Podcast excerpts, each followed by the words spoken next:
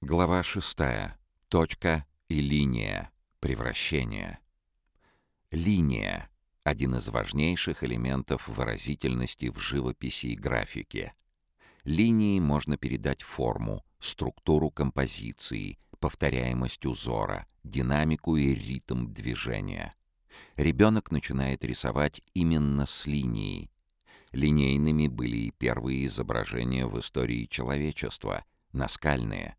В наши дни, отмечал французский художник Анри Матисс в своей заметке о современности и традиции, произошло важное открытие. Научились выражать чувства цветом. Афавизм и более поздние течения добились выражения чувства и графическими средствами, контуром, линией и их направленностью. В общем, новые приемы выражения продолжили традицию и обогатили ее. Действительно, линия, основа рисунка, становится и базовым элементом живописи.